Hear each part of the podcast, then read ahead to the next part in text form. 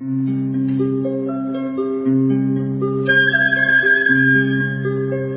رادیو کودکان دنیا خوش آمدید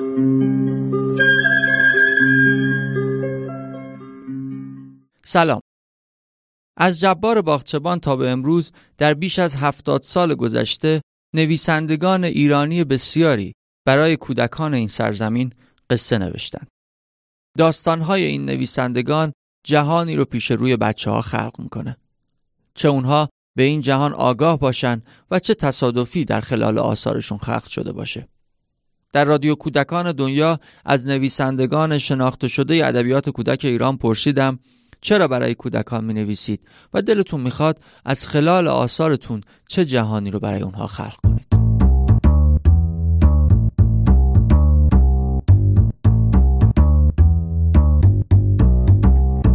مجگان کلهور یکی از نویسندگان و مترجمین ادبیات کودک و نوجوان ایرانه. ایشون نزدیک به سی ساله که حضوری مستمر در ادبیات کودک و نوجوان ایران داره. در این قسمت گفتگوی رادیو کودکان دنیا رو میشنوید با خانم مژگان کلهور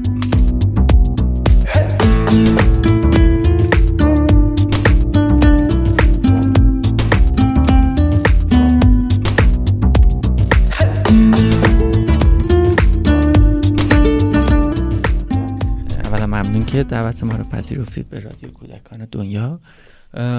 سال اول من اصلا اینه که خانم کلور چی شد که برای کودکان نوشتید و چرا همچنان می نویسید اینکه چی شد نوشتم؟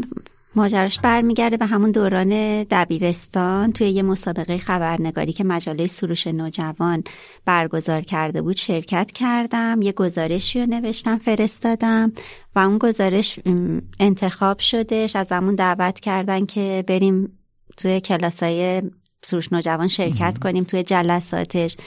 بعد اونجا خب وقتی وارد مجله شدم برام نوشتن جدی تر شدش.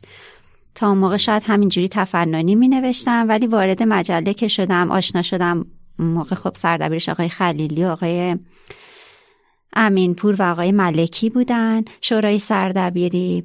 بعد و من سال آخر دبیرستان بودم. ازم خواستن که برم اونجا مثلا عضو ثابت مجله باشم. بعد واسه همین دیگه همچنان با مجله کار می‌کردم. جلساتشونم که شرکت می‌کردم. این باعث شد که نوشتن رو جدی بگیرم و اون مجله سوش نوجوان نوجوانانه بودش. منم شروع کردم به مجموعه داستانهای نوجوانان. یعنی اول داستانهای کوتاه نوجوان می نوشتم بر نوجوانان.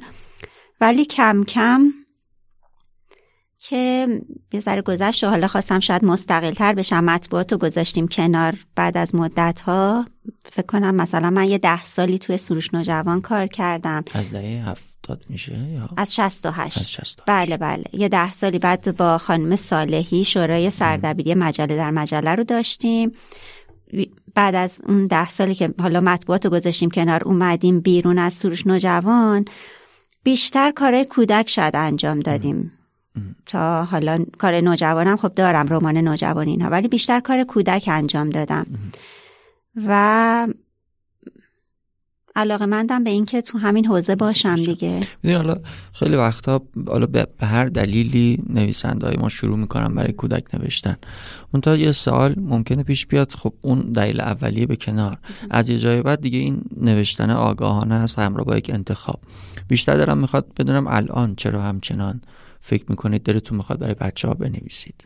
نمی‌دونم خودم احساس می‌کنم که شاید با بچه ها راحتترم یا حرفایی رو دارم که می‌خوام به بچه ها بزنم یا دوست دارم بچه ها آگاه تر بشن مثلا همه داستانایی که می نویسم بالاخره یه پیامی داره دیگه. حالا نمیگم پیامش خیلی روه.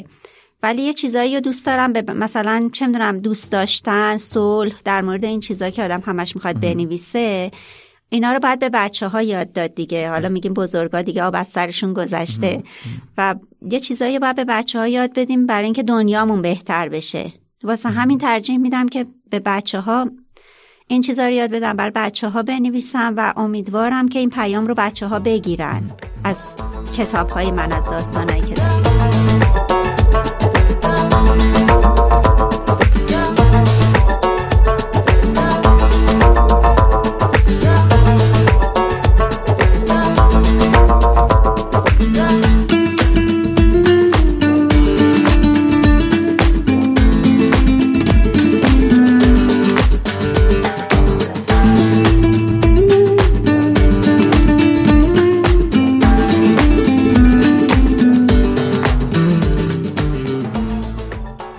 اشاره کردید که به حال تو بعضی از داستاناتون چه غیر مستقیم چه اون چی که دلتون می‌خواد که یه چیزایی رو بتونید منتقل بکنید.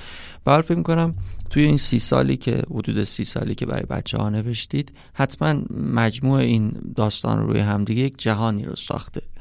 ترجمه هم شما دارید آثار ترجمه یا توی انتخابایی که کردید برای ترجمه کردن. فکر می‌کنید این جهانی که توی داستاناتون چه تعلیفی چه ترجمه ساخته شده چه ویژگیهایی داره؟ فکر می‌کنید چه جهانی ساختید پیش روی بچه ها کارهای تعلیفیم خودم احساس می‌کنم که بیشتر خب شخصیتاش دخترها بودن. مثلا خواستم که چجوری بگم؟ دنیا اصلا کلا دنیا رو از دید دخترها دیدم. می‌دونین؟ خیلی دخترون از کارهای تعلیفیم. نگاه کنین. حالا یه سری کارهای کودک برای حال کلاس اولیا کردیم. سعی کردم که شخصیت های مختلفی داشته باشه. شخصیت پسرونه داشته باشه شخصیت حیوانات داشته باشه. ولی یه سری کارام که هستن بیشتر کارهای دخترونن. اینکه دنیای دخترها رو بیشتر بگم. می‌دونین من خودم دو تا دختر دارم و احساس می‌کنم که یه جورایی دخترها حقشون انگار که خورده شده.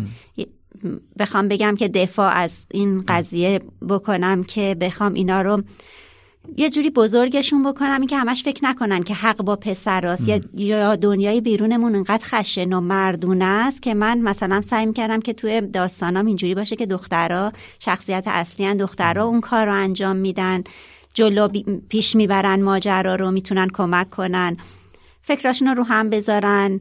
که یه مشکلی رو حل بکنن. توی کارهای ترجمه فرق می‌کنه چون یه سری کارهای ترجمه که خب بهم پیشنهاد می‌دادن. اگر داستانش خوشم میومد ترجمه می‌کردم. و کارهای ترجمه هم ببینید خیلی توی کارهای من دوستی خیلی اهمیت داره. همینجور که شاید تو زندگی واقعی خودم هم اهمیت داره. فکر می‌کنم که آدم یه دوست خوبی داشته باشه اصلا دنیاش ساخته میشه. واسه همین توی کلا کارام دوستی خیلی مهمه. حتی توی ترجمه هم, هم اینو میشه دید.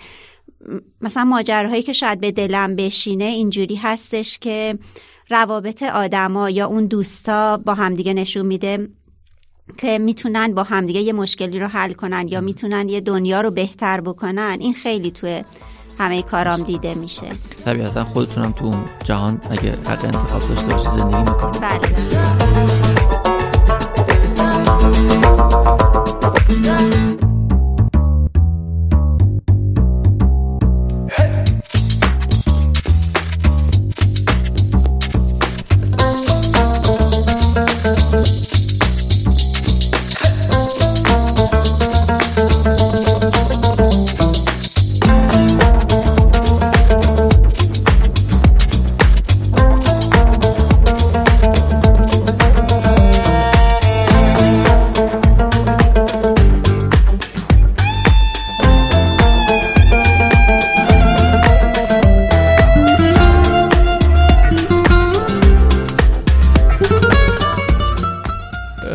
به حال از جبار باغچبان تا به امروز 70 80 ساله که با مخاطب کودک نویسندگانی برای بچه ها نوشتن. شما توی این سیر 70 80 ساله فکر می‌کنید کدوم آثار یا کدوم نویسنده ها رو دلتون میخوادشون یاد بکنید؟ حالا چه ته تاثیرش بودید به عنوان کودک نوجوان چه نه؟ فکر می‌کنید به عنوان یک اثر و شما به عنوان یک نویسنده دوست دارید حرف بزنید؟ الان اونجوری که بخوام مثلا حضور ذهن داشته باشم خودم توی بچگیم حالا نمی‌دونم شاید فضای سیاسی مثلا خانوادهمون یه جوری بود که بیشتر همین کتابای سمت بهرنگی و بهم هدیه می‌دادن. کتابای علی اشرف درویشیان بودش که برام می آورن یعنی هنوز اونا رو دارم. یا یه جور کتابایی بود مجموعه داستان بود نوشته بودن کودک و نوجوان. فکر کنم همون مجموعش بود مال علی اشرف درویشیان بود. یادتون میاد قصه از ایشونو؟ ببینین همش فضاهایی بود که در مورد فقر و این چیزا بودش. آره. الان دقیق شاید داستانا شدم نه ولی من اینا رو میخوندم. یا همون اولوز و کلاخا و اینا. خیلی فضای شاید تاریکی بود ولی در عین حال باهاشون آدم همزاد پینداری میکردش و اونا یادم میاد که اینا رو خونده بودم. خیلی مثلا همین اولوز و کلاخا یا 24 آره آره. 24 ساعت در خواب بیداری. بله بله. این کتابا رو کتابایی بودن که من مثلا تو کودکی میخوندم ولی یادمه که توی نوجوانیم یه موقعهایی گریز می‌زدم کتابای مثلا پدرم رو میخوندم. شاید بعضی وقتم یواشکی مثلا کتابای احمد محمود رو میخوندم. که بعد که اومدیم توی جلسات سروش نوجوان جالبیش این بود که به ما نگفتن که بریم کتابای کودک نوجوانان رو بخونیم. مثلا شروع کردیم کتابای جلال احمد رو خوندیم و یه جوری با نصر مثلا ابراهیم گلستان رو خوندیم که ما با نصر فارسی آشنا بشیم. و من فکر کنم این خیلی روش درستری بود. تا اینکه شاید به من می‌گفتن که برو مجموعه داستان نوجوان بخون بعد بیا داستان نوجوان بنویس.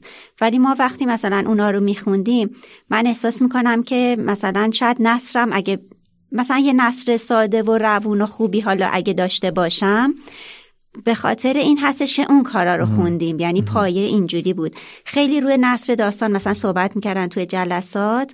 یادم هستش که به خاطر این کتاب بود. و سروش نوجوانم خیلی از نویسنده های دیگه حالا حتی خارجی ها یا ایرانیا نقد های خیلی خوبی میذاشتش و اونا باعث شدش که ما تا اینجا برسیم. خیلی هم خوب.